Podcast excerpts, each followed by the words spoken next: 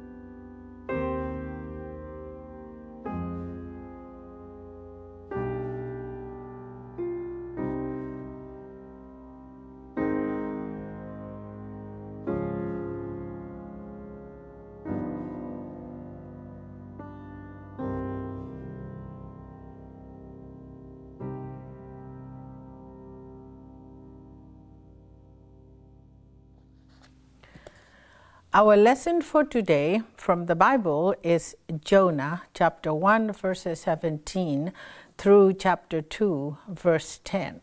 Jonah 1 17 through 2 10. But the Lord provided a large fish to swallow up Jonah, and Jonah was in the belly of the fish for three days and three nights.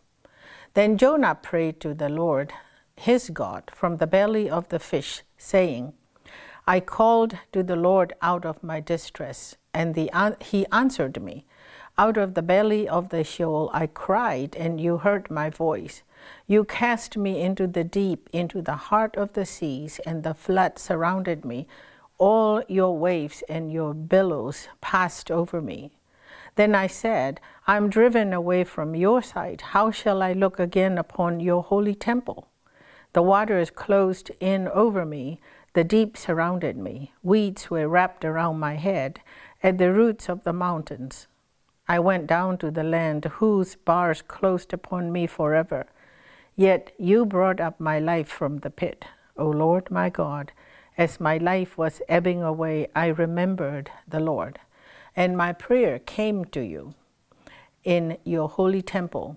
Those who worship vain idols forsake their true loyalty. But I, with the voice of thanksgiving, will sacrifice to you. What I have vowed, I will pay. Deliverance belongs to the Lord. Then the Lord spoke to the fish, and it spewed Jonah out upon the dry land. This is the word of the Lord. Thanks be to God. Let us pray.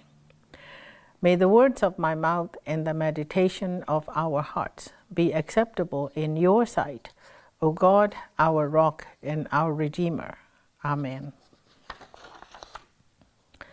Today's devotional is more or less my own humble testimony about God's call.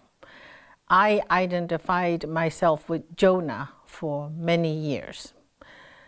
Let me give you a little background on Jonah. God told Jonah to go to Nineveh, a great city, to cry out against it. But Jonah did not want to go. He did not want to do what God asked him to do. He ran away from God, so he thought, to Tarshish. He bought a ticket of a ship that was going to Tarshish. and he go on to the he got on the boat or the ship rather.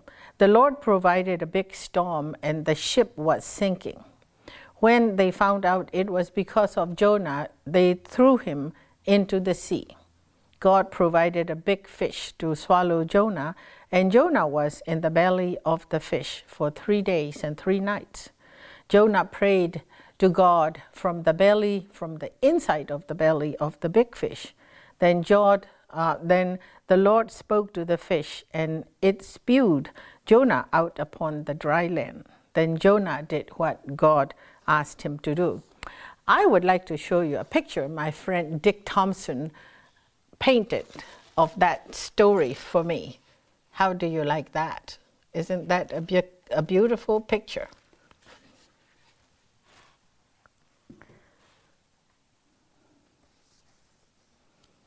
Have you ever had a Jonah kind of experience in your life? I mean, you felt called or nudged or whispered by God to do something and you wouldn't do it, but at the end, you still ended up doing it. I have had that kind of experience. When I was 24 years old, I was invited to an ordination of my professor, Miss McGregor, in Calcutta, India. Miss McGregor had been a professor, missionary professor there for many years. To her ordination, the moderator of Church of Scotland came. At the point of Miss McGregor kneeling for the laying on of hands, I remember feeling that I was watching or witnessing what would happen to me in the future. Very quickly, I went down on my knees and said repeatedly to God, Not me, Lord, send me to anything, to do anything but ordination. I don't want to be the first of anything, especially the first ordained woman, Mizo woman in Presbyterian Church.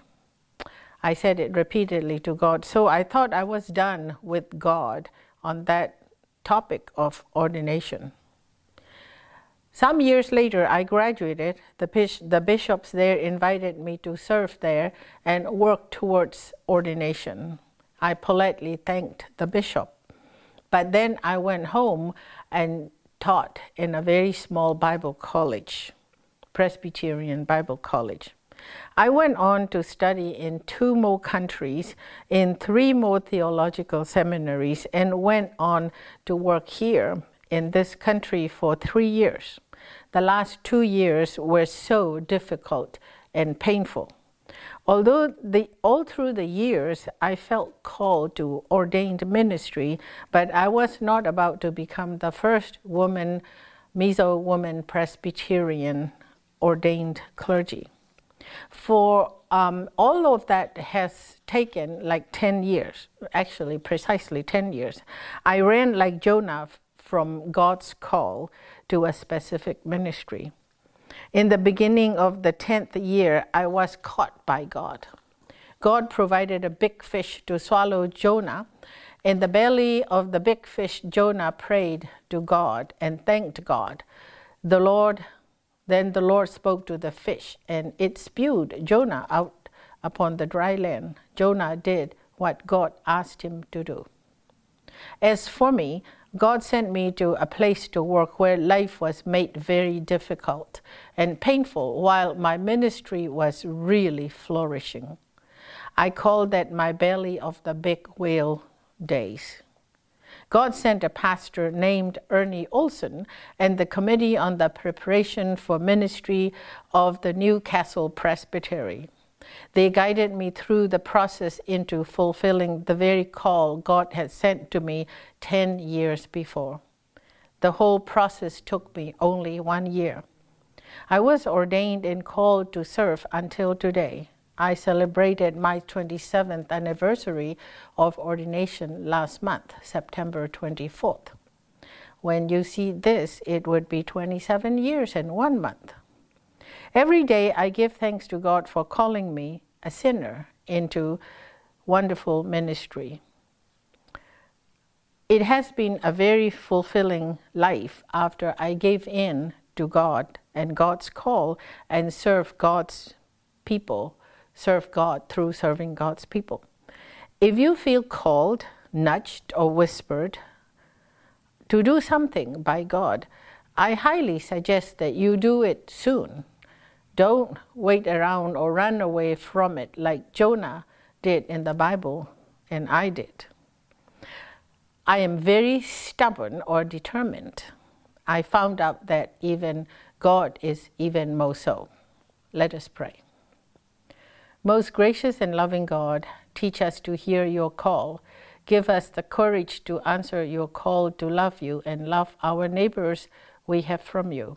In Jesus' name we pray. Amen.